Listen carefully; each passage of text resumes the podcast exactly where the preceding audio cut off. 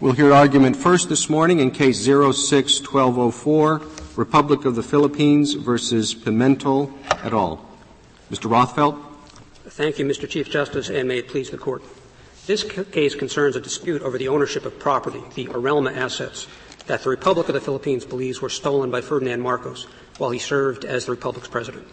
The ownership of this property should be settled by the courts of the Republic. The Arelma assets were stolen in the Philippines from the Philippine people by their former president. The current dispute is between the Republic and certain of its citizens. There is. I, I just uh, didn't hear you. You said that this, that this dispute should be settled by? By the courts of the Republic. Uh, the question of ownership of these assets, we believe, is a matter, uh, as a, certainly as the first impression, should be decided in the Republic. As I said, the assets here were stolen in the Republic from the Republic's citizens by their president. There is currently a proceeding pending before the Sandiganbayan, the Special Philippine Anti-Corruption Court that has jurisdiction over matters of this sort, dealing specifically with the assets that are at issue here. It's that, been pending how long? Uh, it has been pending, well, the Republic initially filed a forfeiture petition in nineteen ninety-one directed at a, a range of assets related to former President Marcos. Uh, ultimately, after the assets were transferred from Switzerland uh, to be held in escrow in the Philippines, uh, the Philippine Supreme Court in two thousand three issued a judgment relating to, to those assets because there was some doubt as to whether that judgment, some question about whether that judgment specifically addressed the Arelma assets that are at issue here. The Republic filed a, a motion before the Sandiganbayan in two thousand four directed specifically at this, the, the assets. The, the motion has been pending. So it's from two thousand four to two thousand eight.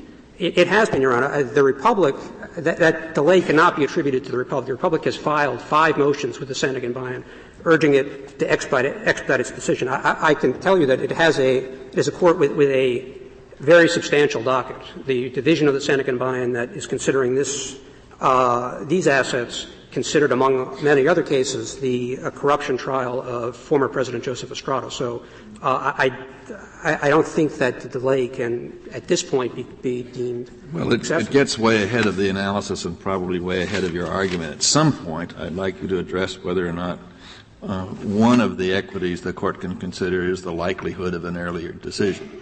Let's assume we project out it'll be another ten years. Does that make a difference?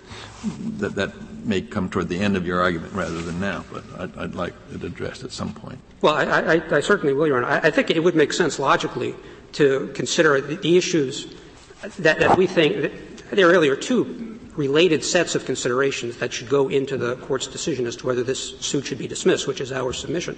Uh, one relates to the Republic's sovereign immunity. The second relates to kind of a broader set of Rule nineteen considerations, and I think that your question goes to those. So I'll turn first to the sovereign immunity question. Uh, the Republic asserts ownership of these assets. Um, its, its submission is that President Marcos misappropriated them while he served as President of the Republic. If that is true, then under Philippine law, these assets at all times were the property of the Republic. Mister Uh, Rothfeld, would you explain then how it was that the Philippine government uh, supported the litigation against Marcos, the, that led to the, what was it, two billion dollars judgment? That's right. Said that it had no objection to that suit. In fact, it thought it was a good thing for the Philippines that that litigation go forward. But if the government's position is the judgment would rem- would be uncollectible because all of those assets belong to, to the Philippine government and not to Marcos's estate. So the that whole litigation would have been an exercise in futility. Well, I, I, I think not, Justice Ginsburg. I, I think that there is, in fact, no inconsistency at all. The Republic's position at that time was that it had no objection to uh, plaintiffs who were victims of the Marcos regime bringing suit in the United States. Uh, and they had no, the Republic had no objection to the, to the suit proceeding uh, in this country. Specifically, the issue that, that was before the Court that the Republic weighed in on was whether the act of state doctrine would preclude adjudication in the United States. And the Republic's interest was in making clear that the acts of Marcos were not the acts of the Republic. They were not official acts that the Republic was prepared to defend. The Republic did not then and does not now have any objection to citizens of the Republic proceeding in the courts of the United States against the estate of Marcos. The question here is whether or not these assets are in the estate of Marcos. The, the Republic's submission is that these assets belong to the Republic, that they have never been part of the Marcos estate, and that therefore, where these are sort of ships passing in the night, that there, there can be proceedings against the estate in this country or elsewhere. Is there anything else in the estate? Um, there is litigation going on in the Philippines now before the Sandiganbayan as to what is in the estate. And I think that one of the problems, of course, is that, uh, as is true of many corrupt regimes that have misappropriated state assets, unraveling it is, is enormously complicated. There were tremendous, there were dummy corporations, there were shell corporations, uh, which is one of the reasons that it has taken so long. Um, well, is, let, let me ask a slightly different question from Justice Scalia's. Is it, is the, is it the position of the Philippine government that there are any assets in the estate that the Philippine government does not claim? I think that there, there are some assets. I can't, I, I will not say that they are a very substantial number of assets. Now, I, I, I should say, and, and enough assets to satisfy the, the claims of the individuals, uh, uh, who, uh, who brought suit in the United States? No, there, there are not, and there may never have been. So the, um, the position of the Philippines, going back to Justice Ginsburg's question, was, uh, we have no objection, and in fact, I think it was, we support the litigation in the United States, but when it tom- comes time to collect a judgment, we're claiming they don't get a penny because everything belongs to us. Is that a fair summary of the Philippines' position? I, th- I think that is not an entirely fair summary, Your Honor. I, I, I think, and again, let me say that there, there are two separate questions. One is whether or not, sort of as, as a matter of principle, the Philippines objected to the, its citizens proceeding in the courts of the United States to condemn the regime of former President Marcos. Well, they, they weren't just suing to condemn the regime. They weren't asking for a declaratory judgment. They were asking for a, a judgment in money. That, that, that, that is true, Your Honor. But, but the submission, and the question is whether there's some inconsistency between what the Republic said then and what it says now. The, the submission then was not that the claimants were entitled to recover assets that belonged to the Republic. The, the submission was that whatever ended up in the market. No, but we live in a practical world, and if in fact there were no apparent assets that might satisfy that judgment, that the Philippine government did not claim, then their then their support of the uh, of the earlier litigation was, Uh, at very least, in tension with their with their uh, overall position. Well, I, I think that that again, I, I, I would respectfully disagree with that. I think that there was real meaning to the judgment that was returned here, even if there is a dispute as to whether there are assets in the Marcos estate. It, it, there were two settlements worked out uh, between the Marcos estate and the claimants, with the blessing of the Republic, that would have paid a very substantial amount out of assets recovered from the Marcos. Uh, that, that were associated with Marcos, recovered by the Republic, and the Republic sort of blessed payment of those to the claimants here. Ultimately, that was vetoed by the Sandiganbayan as inconsistent with Philippine law. But I, I think that the, the then, then why doesn't the Republic take the position that because that was vetoed for, for reasons apart from the pub- Republic's discretion, that the current assets would be an appropriate source of, of uh, payment? Well, there have been a number of efforts in the Philippine Congress, and there is now pending bills in the Philippine Congress to compensate uh, the claimants in amounts equivalent to those settlements. So I, I think that that is something that could happen. But I think it's important to step back and say, what, what is the issue before this Court here? And I think all of these considerations are simply divorced from the Rule nineteen issues. There's one other point of Philippine law that's uh, unclear from the briefs. Um, the respondents say they had no right to intervene in the proceeding that's going on before the corruption court. And your brief suggests that there is a right to intervene. What is it? Can they become part of that litigation, or will they not be heard by the corruption court? Well, we, we, we quoted the relevant portions of Philippine law, which, which is sort of equivalent to our permissive intervention, which would have permitted claimants to seek to intervene in the proceeding of the Sandiganbayan. In seek fact, to intervene, but no right to intervene. There's, it, it is not a matter of right. It, it, it is permissive intervention. Um, I, I think it's important to, to bear in mind the status of the claimants, though, because their, their rights are entirely derivative of the Marcos estate. Um, They don't claim the Arelma assets, which are the subject of this dispute here before this Court. If the Marcos estate is held to have no right to those assets, they have no right at all, and they have no right to be protected here. So I, I think it's, it's, it is important to, re, to, re, to retreat to the questions that are actually before this Court now about the meaning of Rule nineteen and its application in a situation in which there is an absent sovereign that has asserted sovereign immunity. And could you, could you address that? That is the issue. Uh, sovereign immunity. Is, is this a question of where a party is just entitled to plead inconsistent theories? Uh, was this a special appearance? Uh, why is it that the, the Philippines uh, can come into court and say, uh, we have sovereign immunity and therefore the suit must be dismissed? Would you just address that basic point? Well, I, I think that, that sovereign immunity and dismissal under Rule nineteen are two different but closely related and essential aspects of the relief of the Republic. As a matter of its sovereign immunity, all agreed at this point that it cannot be forced to appear in this proceeding. But that relief is, is of little good to the Republic if the assets are then going to be awarded by a U S court to someone else and they dissipate it and they're gone forever. Uh, and so it's necessary to protect its interest, its sovereign immunity, give, make it, to effectuate it, that the action be dismissed under Rule nineteen. And I think that it, it is something which is, this Court has recognized that when there's a sovereign that cannot be brought for, into the into the litigation, the sovereign's interests are going to be substantially undermined. The sovereign is an indispensable party, and dismissal is is, is essentially automatic. That's what should have happened here. That's what that's the first mistake that the district court made. Uh, why, couldn't, why couldn't the uh, Philippines, uh, not having been a party in this action, uh, pursued whoever did get the uh, the assets uh, from this action? Well, I, I, litigation if they, they objected to the resolution. Well, let me amend your, your question in one respect. They were, they were a party. And, and of course, as in their, in their capacity as a party, they sought dismissal under Rule nineteen as well as dismissal of themselves on sovereign immunity grounds. But to answer specifically. I guess if they weren't there for the adjudication on the merits. Uh, they were not there for the, the adjudication of merits, that's right, um, because they had asserted their sovereign immunity. I, I think that there, everyone agrees, the Ninth Circuit itself acknowledged that once the assets here are dispersed to respondent and to the plaintiff class. As a practical matter, they will be beyond, beyond recapture. There is a class of almost ten thousand people. Uh, and when the assets are gone, to reclaim them, even if the Sandiganbayan rules next week that Arelma is now and always has been the property of the Republic, it will be, as a practical matter, impossible to get them back. One suggestion which is made by respondent and by some of its amici is that because the Republic is not bound here, it could bring an action against the former stakeholder of these assets, Merrill Lynch. Uh, That, I think, is also clearly an inadequate remedy for the Republic.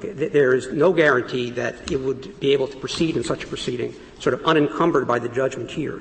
Uh, and if what we're looking for under Rule nineteen, and again, there are sort of two, compa- two components to this. There's the sovereign immunity component, which we think is essentially a per se rule requiring dismissal in circumstances here. If we get beyond that and we say, under Rule nineteen, what are the, what are the interests that we want to advance? The principal interest of Rule nineteen is that everything gets accommodated in a single proceeding, that the dispute gets resolved by the wholes, as the Court has described it. And the only way to accomplish that is dismissal of this suit. If, if this action is dismissed, the Court's judgment that the Republic is an indispensable party in, in, in litigation relating to Arelma will be binding on all the participants to this litigation. That will mean that if anybody sues the former stakeholder, Merrill Lynch, in the future, that action will be dismissed unless and until the Republic chooses. Would you agree that the Republic is ultimately not going to be able to collect these funds unless it sues in the United States and waives its immunity in that suit? And is that is that relevant to the question of whether it should have been forced to proceed in this action? Well, I, I don't think it's directly relevant, but I think that if one looks at the at the bigger picture, it, it, yeah, it is true. If if the Republic If this action is dismissed, Sandiganbayan rules, and let's say that it rules for the Republic, the Republic becomes the owner of Arelma. It is then in a position to go to Merrill Lynch and say, this is our account, give it to us. If Merrill Lynch declines to do that, it, it is true the Republic will at, have to seek judicial action in the United States, but at that point, it will be seeking to enforce a judgment of the Sandiganbayan. It, it, it's the, the proceeding there will be an enforcement action. Uh, and Having, and being armed with that judgment and having the Philippine courts, which should be the ones that, that resolve this as a, as a matter of first instance, it will be an entirely different kind of proceeding. And in that proceeding, unlike this one, as I said, the, the other side says, well, you know, not to worry here because you could sue Merrill Lynch. Well, that's inconsistent with the purpose of Rule nineteen, which is to say. Well, is it very, is it fair to the, the private claimants here in the United States to say wait until the Philippine court renders a judgment in favor of the Philippines and then they can come and enforce the judgment against Merrill Lynch, whoever's holding the assets? Well, I, I think if the Sandiganbayan rules for the Republic, the assets, you know, are the Republic's assets. The, the Republic can Well, seek under the determination of the Philippine court, but the court here could determine that they're the private claimant's assets, as it did. Uh, well, it did without the participation of the Philippines. Well, you just told me that the Philippines court may judge the opposite without the participation of the private claimants. Well, but, the pri- but again, Your Honor, it's important to remember the private claimants here have no claim to the Arelma assets. Their interest is entirely derivative of the Marcos estate. The estate is — That seems to me to be an argument on the merits rather than uh, with respect to which case should proceed first. Well, it, it goes, I think, to the question of whether their claim is one which is entitled to be heard in the United States. The question is, when the, Phil- when the Sandiganbayan decides this, this case, as between the, the two claimants that actually claim ownership of Arelma, as opposed to derivative rights as to one or the other of the, of the claimants, I mean, that, that is the way in which it makes sense to proceed. Have the Sandiganbayan decide as between these two claimants, the Republic and the estate. Once that's done, sort of all else follows from that. Would the private claimants be able to undermine the added force of the judgment in the Philippines, assuming a proceeding is brought here, on the ground that they were not allowed to participate in the proceeding in the Philippines? Well, I think I, I would say probably not, Your Honor, because, again, their, their interests are entirely derivative of the Marcos estate, and so I think they, they may be thought to have to be in privity with the estate, uh, and therefore they would not have a sort of a separate right to challenge that. But I think it, we should not anticipate what the future litigation will, will look like in the United States. In privity with the estate, you're just suggesting that, that the plaintiffs would be connected to the Marcos family that wants to get these out? No, I, I, I do not suggest any connection between them. I, my only suggestion is that because their interest is entirely derivative of the estate, the estate has an interest in, in, in defending its interest there, and therefore somebody is there litigating the question. How, how much of an no interest does the estate have? Uh, I mean, if it is all going to be uh, uh, claimed by uh, uh, by these private plaintiffs? Well, this, the, the estate has has a. As I say, these assets are, have been moved around and hidden. I think the state, the state may well have an interest in, in keeping them intact and saying that it does have an interest. But if I may reserve the remainder of my time, Your Honor. Thank you, Mister Rothfeld. Mm-hmm.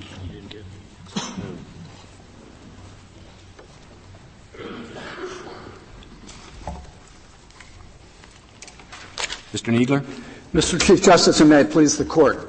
When a sovereign government cannot be made a party to a case because of its immunity from suit, that fact must be given great weight in determining whether the suit nonetheless may proceed.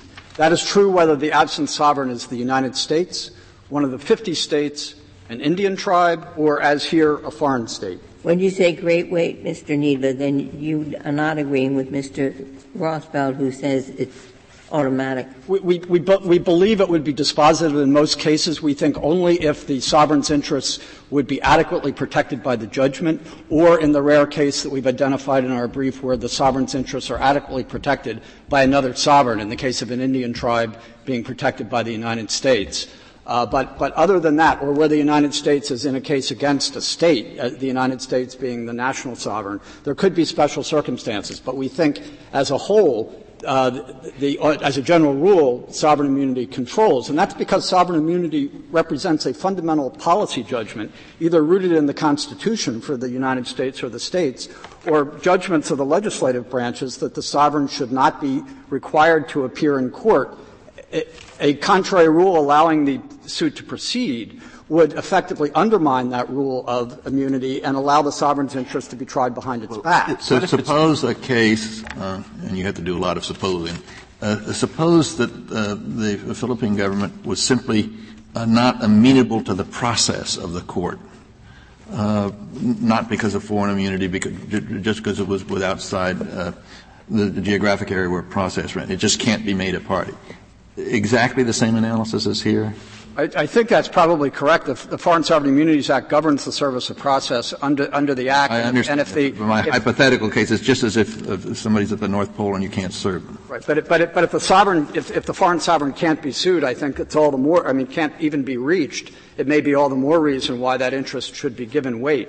We think the sovereign interest in this case is particularly compelling for reasons that have already been stated. The government of the Philippines claims that, he's, that it owns these assets. By contrast, the respondents are unsecured judgment creditors. The, the government of the Philippines claims it owns these, case, these assets under a special Philippine statute dating to nineteen fifty-five that declares ill-gotten gains gained toward, during time in office forfeit to the government, and it has a strong interest in having that, int- that dispute resolved in its own courts. As we explain in our brief, the United States strongly supports that position, and that interest of the United States is strongly supported by the fact that it is a party to a uh, mutual legal assistance treaty with the Philippines. Such treaties are common uh, in this country. There is a comparable treaty between the Philippines and the Swiss government, which led to the repatri- repatriation from Switzerland to uh, the Philippines of why, a large. Mister Needler, getting back to your previous point, why isn't the Philippine National? Why don't? Why doesn't the Philippine National Bank adequately represent the interest of the Republic? Under Philippine law, as I understand, any recovery by the bank in this case would be the property of the Philippines. Because the, the Philippines, uh, the, excuse me, the, the Philippine National Bank is an escrow agent. It would have a conflict of interest in representing the interests of the uh, of the government of the Philippines with respect to its prior claim to the assets as against the Marcos estate. P N B is holding these assets in escrow pending the outcome of the very litigation we were talking about. Well, they're certainly the sub, they're certainly subject to Philippine law, and I understand it's, uh, there's no dispute that under Philippine law the assets would be taken from the Philippine National Bank for the benefit of the government. That's true, but the interest of the Philippine government in obtaining, in, in having its interests confirmed that it owns these assets as of the time of the wrongdoing going back to nineteen seventy-two, that interest would not be advanced by, by P N B because P N B is holding them in escrow depending Uh, pending the outcome of that very dispute between the Marcoses and the, and the Philippines government, and couldn't be expected to advance in this case the, the government of the Philippines' interest or, or claim of ownership uh, to those assets. Uh, uh, one other conve- one other international agreement I wanted to mention was the Convention Against uh, Corruption, to which the United States is a party, and also there is a statute passed by Congress, twenty-four sixty-seven, that provides for uh, forfeiture in the United States of assets that are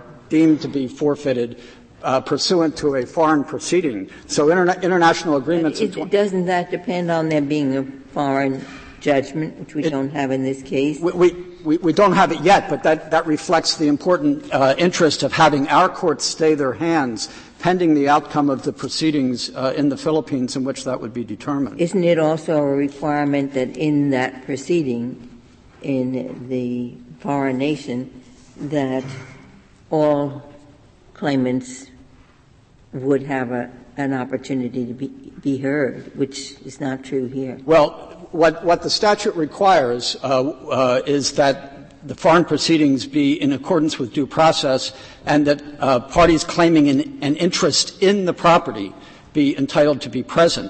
Again, the, the claimants here do not claim an interest in the property uh, as an owner. They are unsecured judgment creditors of the Uh, of the Marcos um, estate, and it, it, it might be useful to think about what, it, what is true in the reverse situation. In the forfeiture proceeding brought in by the United States in U S courts uh, against a criminal defendant, for example, an unsecured creditor of the of the defendant claiming the assets uh, is typically found not even to have standing to intervene. But if it does intervene, it would not have a claim superior to that of the United States because it wouldn't be a bona fide purchaser Mister of the assets, and it wouldn't be without knowledge of the illegal conduct. Mister Needler, may I ask you this question?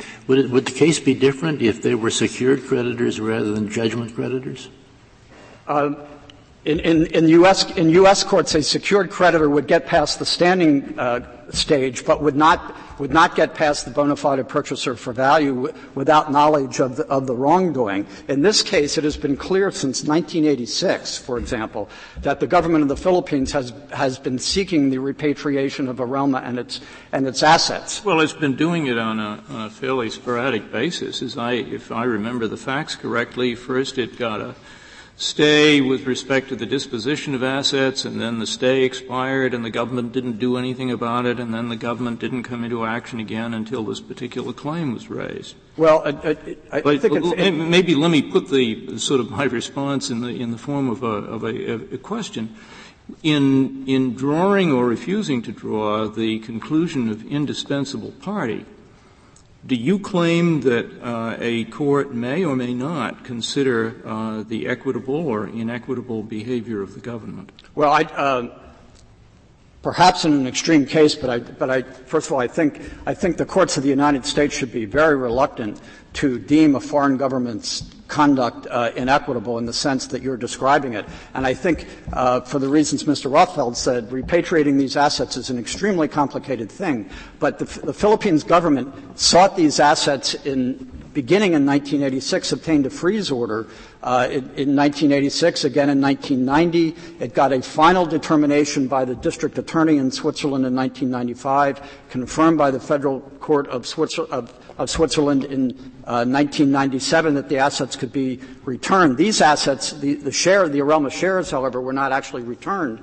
until two thousand by the Swiss government. Is there any explanation why the freeze that was imposed by a U S court in nineteen eighty-seven was simply allowed to lapse? That was a preliminary injunction, and I'm not, I'm, I'm not sure what happened after that. But I, I did want the, the, the proceedings in Switzerland. I did I did want to make clear, because there was a suggestion that the Philippines uh, government was duplicitous by encouraging this suit and at the same time seeking the assets. But as I just pointed out, it has been clear since nineteen eighty-six and through a whole series of proceedings in Switzerland and in the Philippines that the government of the Philippines has been claiming all of the Marcos assets, specifically including the Arelma assets, well, maybe from they the have very been, beginning. Maybe they have been candid about their claims, but the, in, in the real, in real world practical terms, the, the, the, the, the claim to these assets and the representation at the same time that it's appropriate for these people to proceed in the United States for a money judgment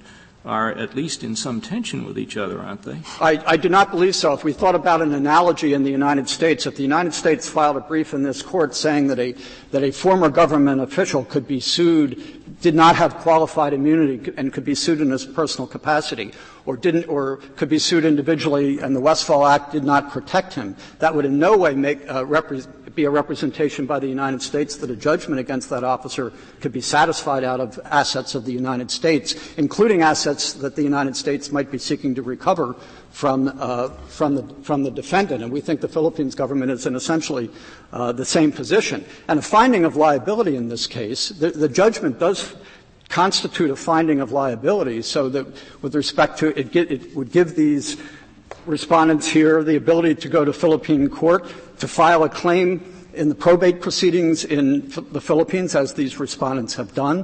Uh, so the, the judgment, even without being satisfied, uh, does, uh, serves the respondent's interest to a great extent. Thank you, Mister Needler.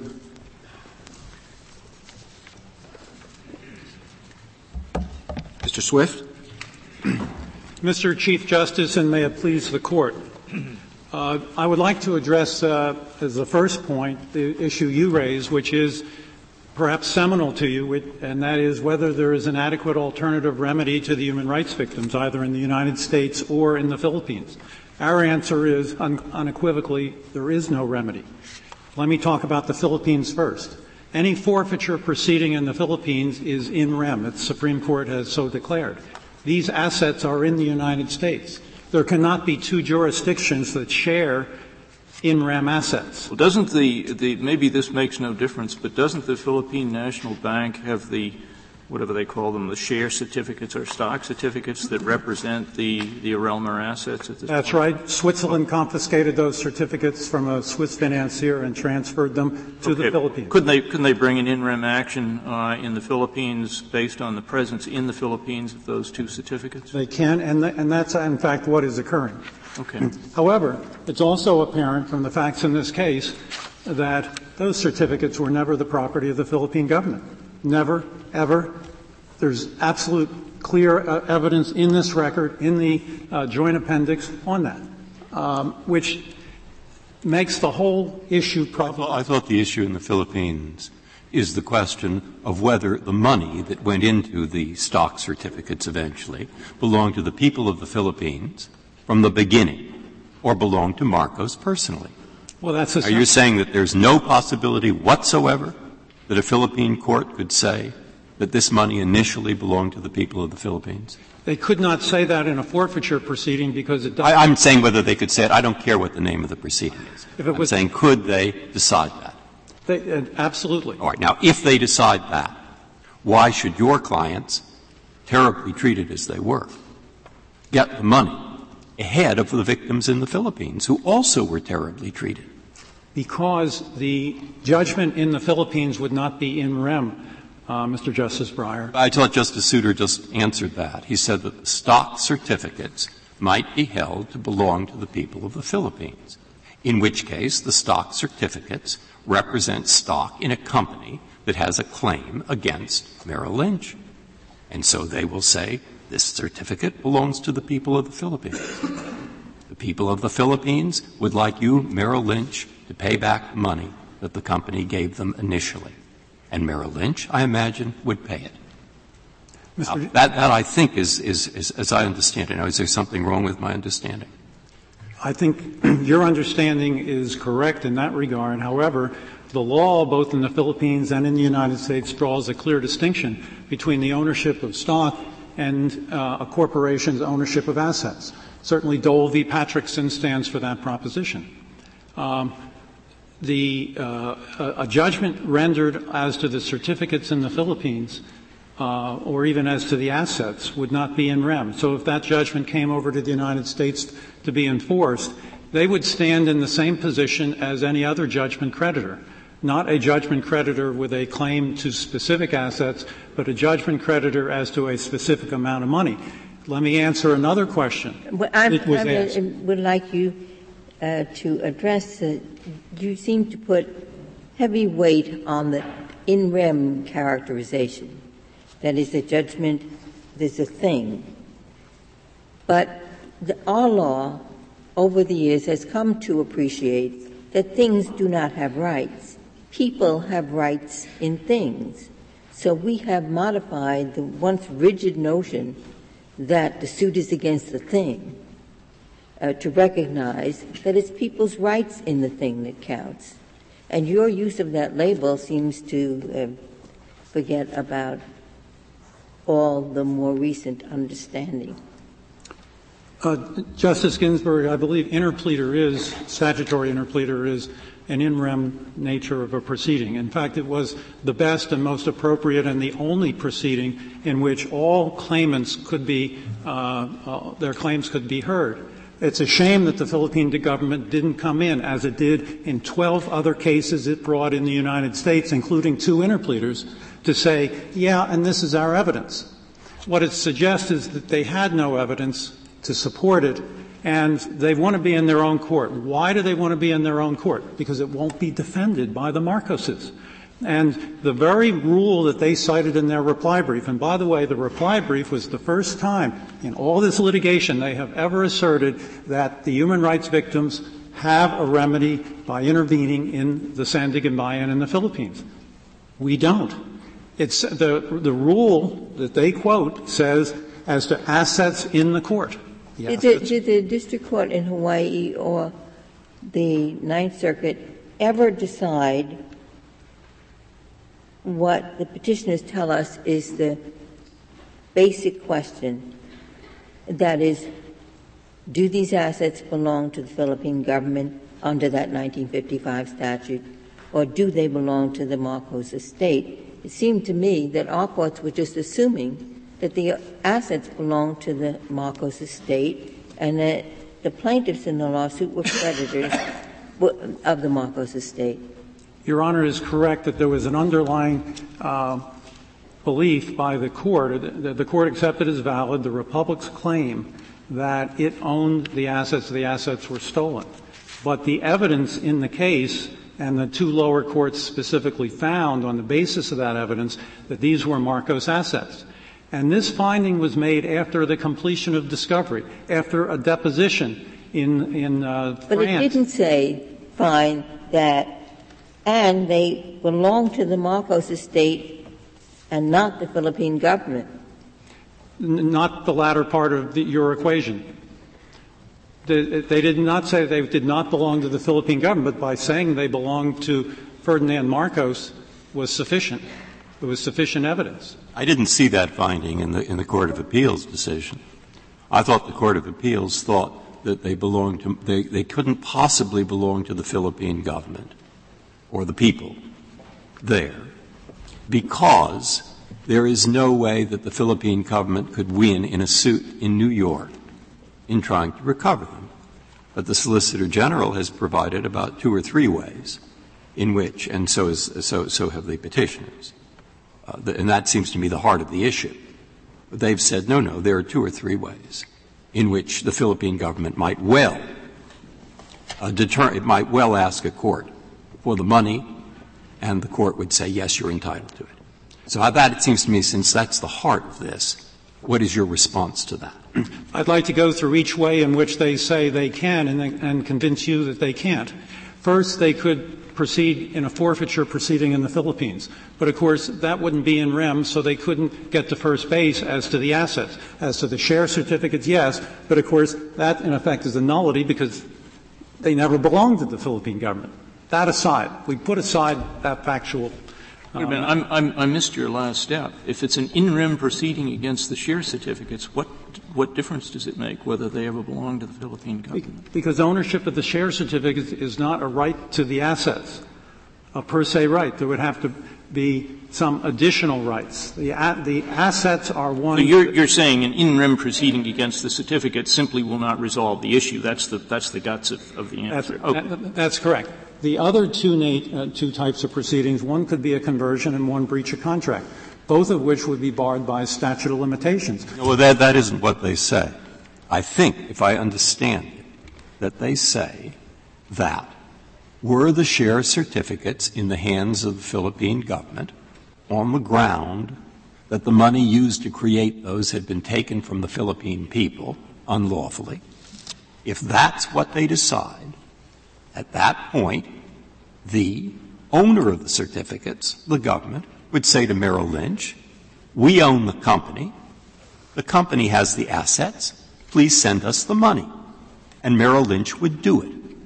But if Merrill Lynch didn't do it, then they would file the judgment saying these are our share certificates in a New York court and say, will you please enforce the judgment? Now, there's something there that I'm not quite getting, and that's why I want you to respond to the line of happenings that I just suggested.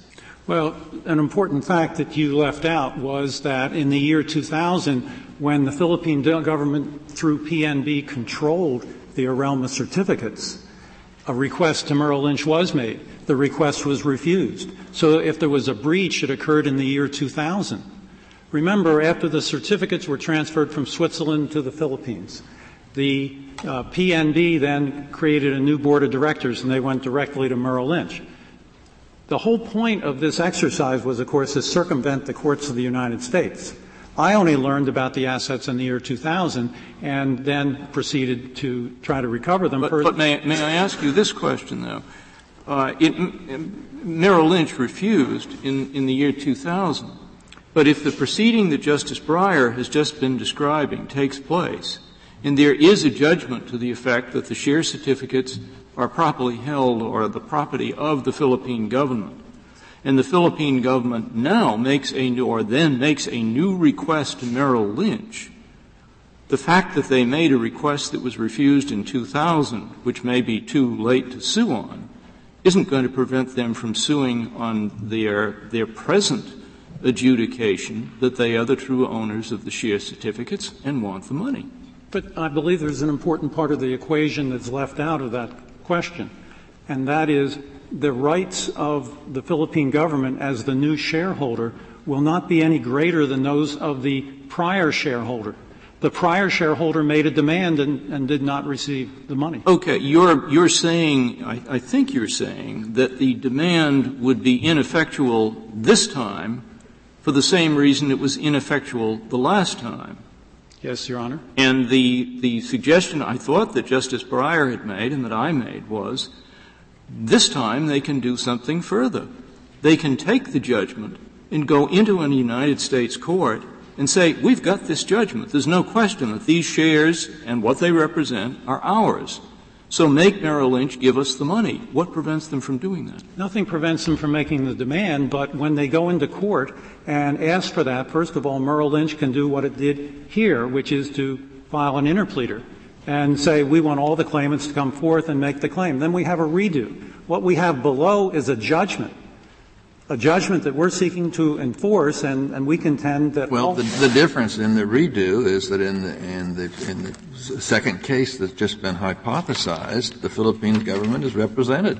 We're making these assumptions, and the Philippines government says, you can make these assumptions, but they may very well be wrong. We want to be represented before you make those assumptions. Well, they had that right in uh, the year two thousand when they chose to exercise their sovereign immunity. So what has changed? They would have to waive their sovereign immunity to well, go but into... But any, any party that's beyond the process of the court uh, has a right to come in. The question is what happens if they're not there?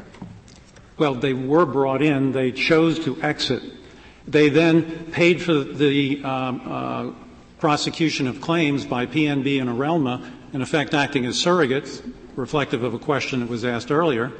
Uh, then when they're dissatisfied with the result, they then want to uh, use P N B and Arelma to upset that pursuant to a Rule nineteen B motion.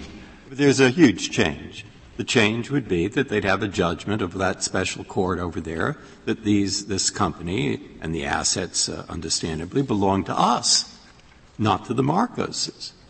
And so this time, they go with that judgment to Merrill Lynch and say, give us the money. And uh, if they don't, if they don't, if Merrill Lynch says no, your Merrill Lynch might say yes, but you'll say no, it belongs to us, so they might not. And if they don't, then the Philippines never going to get the money unless they bring the lawsuit. Well, once they bring the lawsuit, then you have it, because then you go right into the uh, uh, court in that lawsuit and intervene, and they've waived all their sovereign immunity, et cetera. They can't get the money. Then you have a redo of what they started out this proceeding uh, doing, difference? Which was judge shopping and forum shopping. They were, they were. No. But isn't that what a so- that's what sovereign immunity means? I mean, they do have the right to pick their forum. I, you say, I can only be sued when I consent, so I can consent where I will. The the problem with what you're presenting is it sounds like, yes, you have sovereign immunity. You don't have to be part of this lawsuit, and it can't affect your rights. But then it seems that the eventual judgment is a default judgment effectively against the Philippines because they can never get those assets once they're dispersed. So it's a it's it's a kind of a, a deceptive immunity, because by asserting the immunity, they are going to lose their opportunity to claim these assets. Well, what Your Honor is suggesting is that there should be a per se rule under Rule nineteen B. Uh, I don't believe it's the uh, role of this Court to change Rule nineteen B. Not necessarily. I'm focusing on this situation. There could be others. Well, then, we've had two lower courts that have balanced and weighed all appropriate factors. There's no suggestion that there are other factors.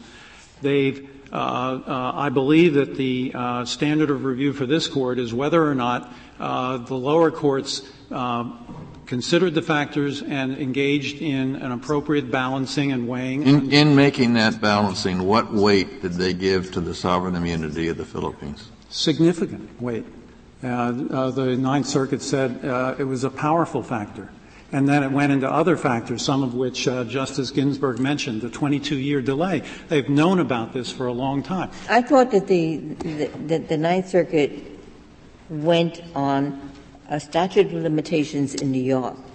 It didn't give the sovereign immunity claim, it seems, in the end of the day anyway, because it says we don't have to worry about the Philippines being out of this case because they would have no Uh, claim on the merits. Let me pose a different example to you, uh, Justice Ginsburg, and that is, what if this were a bankruptcy proceeding and the foreign sovereign said, oh, those assets really belong to us, they were stolen, and we'll decide that in our country. Now, it could be any country of the world. Would the U S courts stand for that? Are, are U S courts supposed to give away and surrender and be ousted of their own jurisdiction in in rem actions, so, and farm out decisions to foreign countries And in our case, we're not even going to be represented, nor will the Marcoses. There might be a different situation in your hypothetical with respect to bankruptcy, and that there's an administrator uh, against whom the Philippines could proceed, unlike a situation here where you have a class which the prospect of the Philippines proceeding later is not realistic. Well, I, I submit that the underlying principle is a solid one, and that is U S courts do have in rem jurisdiction. We have twenty-eight U S C sixteen fifty-five. It's one of the oldest forms of jurisdiction we have in this country, and we should not be surrendering that to a foreign sovereign and farming out for decision decisions about assets. These assets are not transitory.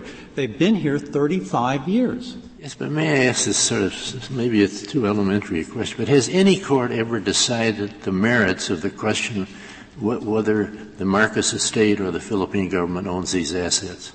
The lower court, well, not as re- it, it decided there was no remedy. I understand that. But has it decided the merits of the basic dispute? It, it has, based on evidence, based on depositions. But these assets belong to Marcos. Then why were they bothering with the statute of limitations?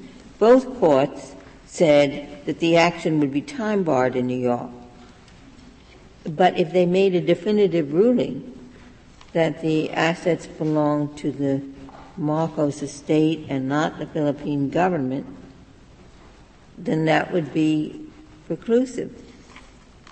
I, I, I, are you saying that? I, you I just uh, did not find in, in either the, the dis- district court or the court of appeals an answer to that basic question.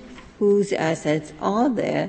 It seemed to me they were assuming the assets belonged to the estate and not to the Philippine government, but they made no specific findings on that issue. There are a number of findings, but obviously because the Philippine government was not a party in the case, there was no findings specific to the Philippine government. But the finding that they were belonged to Ferdinand Marcos is sufficient. You do not need the counter-finding that they did not belong to the Republic. But then you're ignoring a nineteen fifty-five law that says anything that belongs to Marcos that he didn't get legitimately belongs to the government. Well, again, that's a forfeiture issue. The assets have to be in the Philippines. And there have been many forfeiture proceedings in the Philippines as to Marcos assets. To answer a question Justice Kennedy raised earlier, aren't there other assets? They've already recovered over a billion dollars of assets. There's still pro- hundreds of millions, if not a billion, in the Philippines. You know from the record and what I've submitted that we're not able to transfer our American judgment to the Philippines. The uh, United Nations Human Rights Committee has even found a violation of international law by the Republic in preventing us from doing that. We've had to go to that body.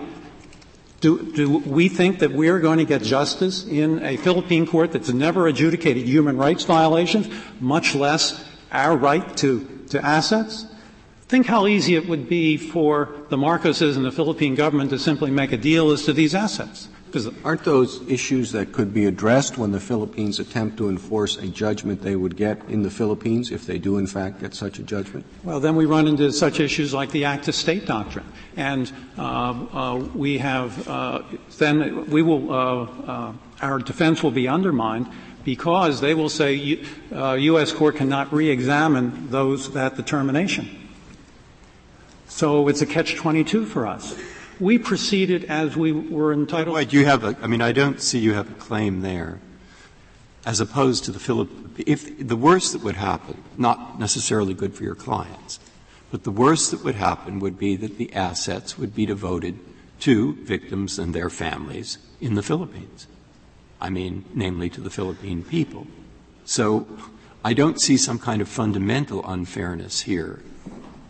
Unless you can point one out. I mean, well, they'll I, treat you like another creditor and you're have a tremendous, but is there some terrible unfairness? Well, what, you, what Your Honor is suggesting is that a, a, a useful approach to this case is to say, well, if the Philippine government gets the money, then won't that benefit everybody? Well, then you have to look at the characteristic of the country, something I'm very familiar with, but which I don't want to, I think it'd be inappropriate in this proceeding to, to talk about. Is there, is there something special going on? Especially unfair in respect to the delays where you are treated differently than other litigants in the Philippines? Yes, There was purposeful delay in uh, us being able to transfer our judgment. We are uh, just in the pleading stage after eleven years there. What, what does unfairness have to do with it? I mean, the, the whole doctrine of sovereign immunity rests upon unfairness. It says you can't sue the sovereign, even if you have a valid claim.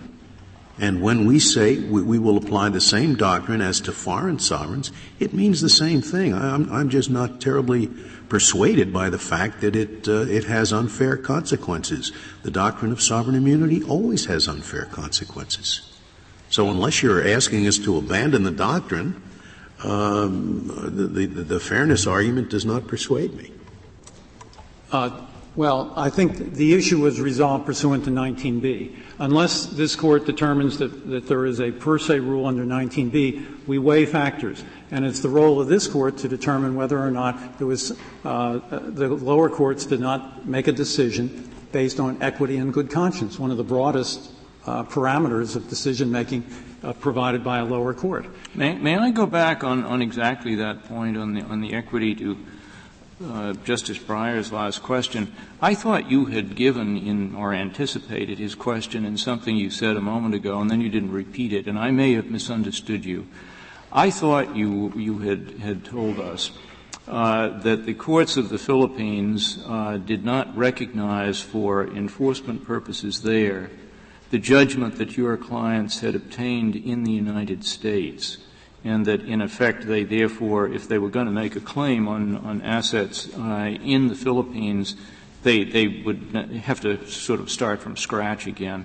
Is, is that correct? Did I misunderstand you? Well, our judgment has not been enforced. They asked, initially asked for a filing fee of eight point four million dollars. Uh-huh. We appealed that after eight years and some months. They finally said, yes, the filing fee is ten dollars. It was sent back down where there's still more delay.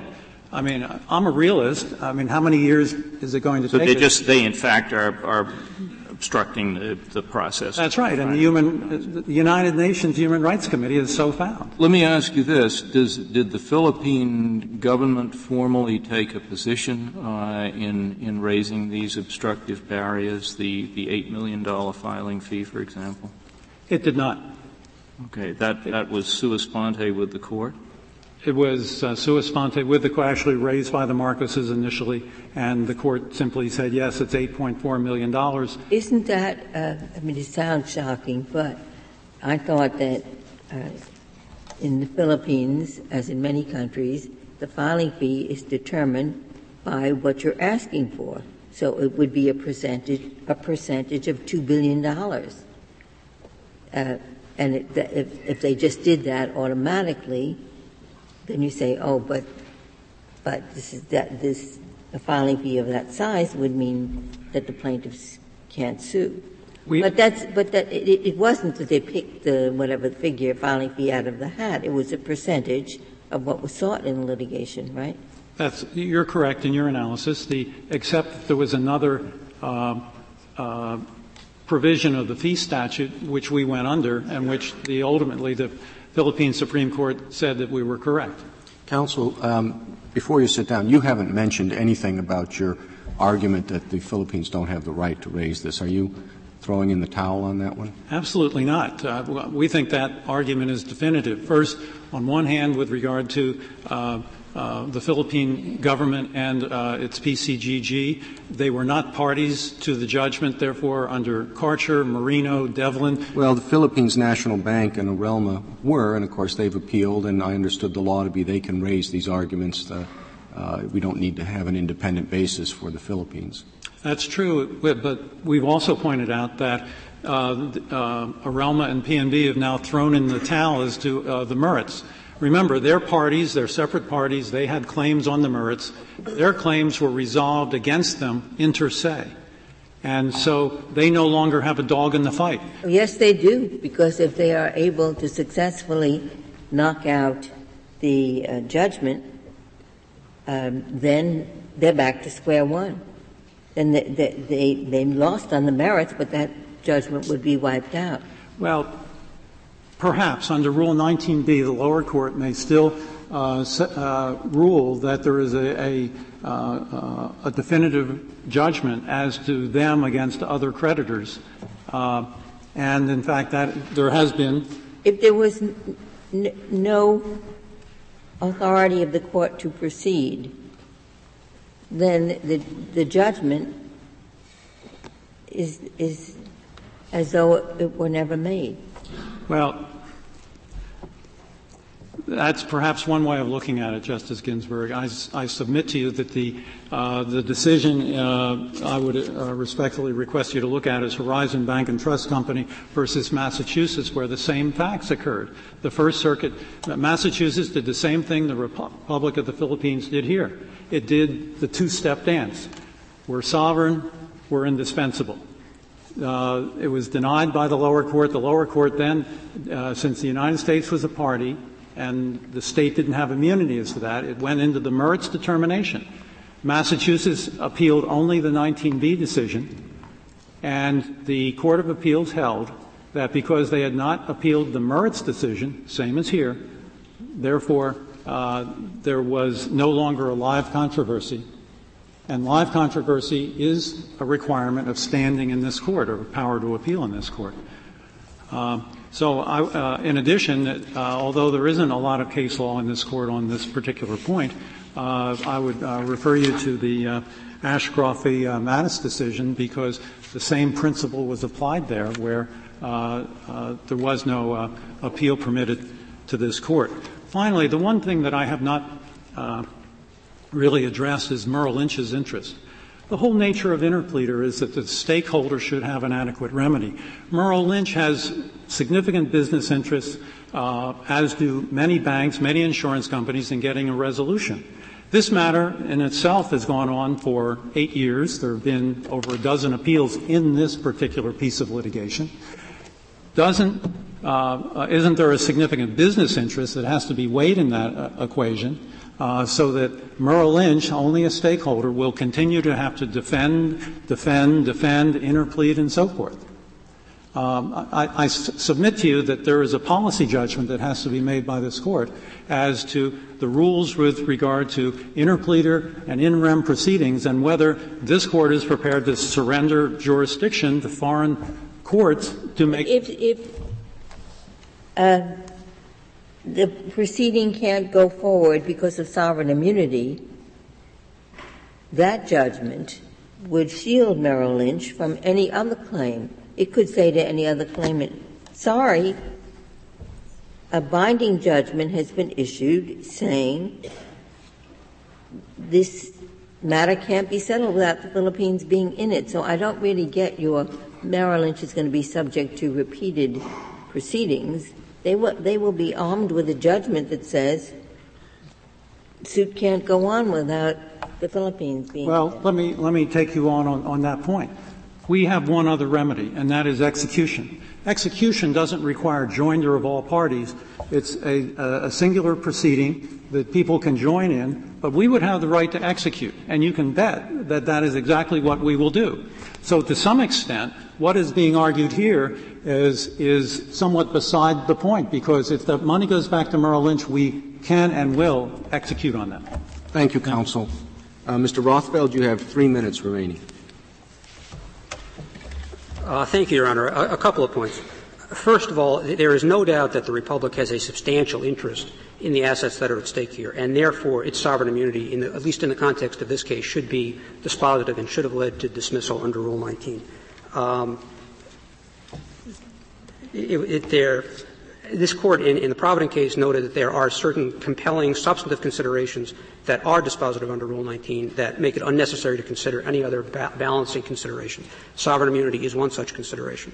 Uh, and because the Republic has immunity, has asserted. Do you agree that the Ninth Circuit gave sovereign immunity great weight in the balancing? I, I think it gave it no weight at all. I think it, it said that, yes, in theory, sovereign immunity is entitled to weight, but in this case, we're going to ignore it completely because we believe that if the Republic appears in New York and asserts its interest, it will lose under statute of limitations grounds. I think that's a completely inappropriate way of treating it. Once the sovereign immunity was asserted and there was a substantial interest in the asset here, as there undoubtedly was, that should have been the end of the matter. Second point is there is no question that ultimately this is a dispute between the Marcos estate and the Republic. There is no question that the claims of the uh, respondents here are entirely derivative of the Marcos estate, and therefore that is something that has to be decided first, whether this belongs to the estate, this property, or to the Republic. That is a determination that should be made in the courts of the Philippines. It's not a question of surrendering the jurisdiction of U S courts. There is a general consensus that stolen assets, assets stolen by corrupt leaders, should be returned to the nation of origin, and determination as to ownership should be made by the courts of that nation. That's stated in the U N Convention on Corruption, to which the U S and the Philippines are party. All the nations that have an interest in the Arelma assets, not only the Republic, but the United States and Switzerland, all agree that it is appropriate for the Sandiganbayan to make that determination, as between the Republic and the estate. If it's ruled for the estate, respondent can attempt to collect as a judgment creditor. If it goes to the Republic, the Republic can assert its interest directly with Merrill Lynch as the owner of Arelma. If Merrill Lynch declines to pay, it can, in a number of ways, try to enforce its judgment, either with the assistance of the United States, according to uh, U S statute, in which case the Sandiganbayan's factual determinations would be dispositive, or it could bring an action in the under under New York law. That is the only way in which there could be a single proceeding that resolves everybody's interests. In this proceeding, as all agree, the Republic is free, for whatever this, this action will be worth, to sue Merrill Lynch. That is precisely what Rule nineteen is designed to avoid: duplicative litigation, the possibility of duplicative liability. If the Sandiganbayan rules, the Republic comes here, initiates an action. Everybody who has a claim can be brought into that action. As Justice Ginsburg noted, there is no possibility that Merrill Lynch could be subjected to duplicative liability, because this Court's judgment would determine that the Republic is an indispensable party. Thank, Thank you, Mister Rothfeld. Uh, the case is submitted, uh, but counsel are not excused. Uh, Mister Needler, if you could return to the lectern for a moment. Mister Needler, our records reflect that you have now presented oral argument before this Court in one hundred cases, beginning with your first argument in October nineteen seventy-nine. You are the first to reach this rare milestone this century. On behalf of the Court, I extend to you our appreciation for the many years of advocacy and service to the Court during your tenure in the Office of the Solicitor General. We look forward to hearing from you many more times in the future. Thank you. Thank you, Mister Chief Justice. It's been a great honor. Now counsel are excused.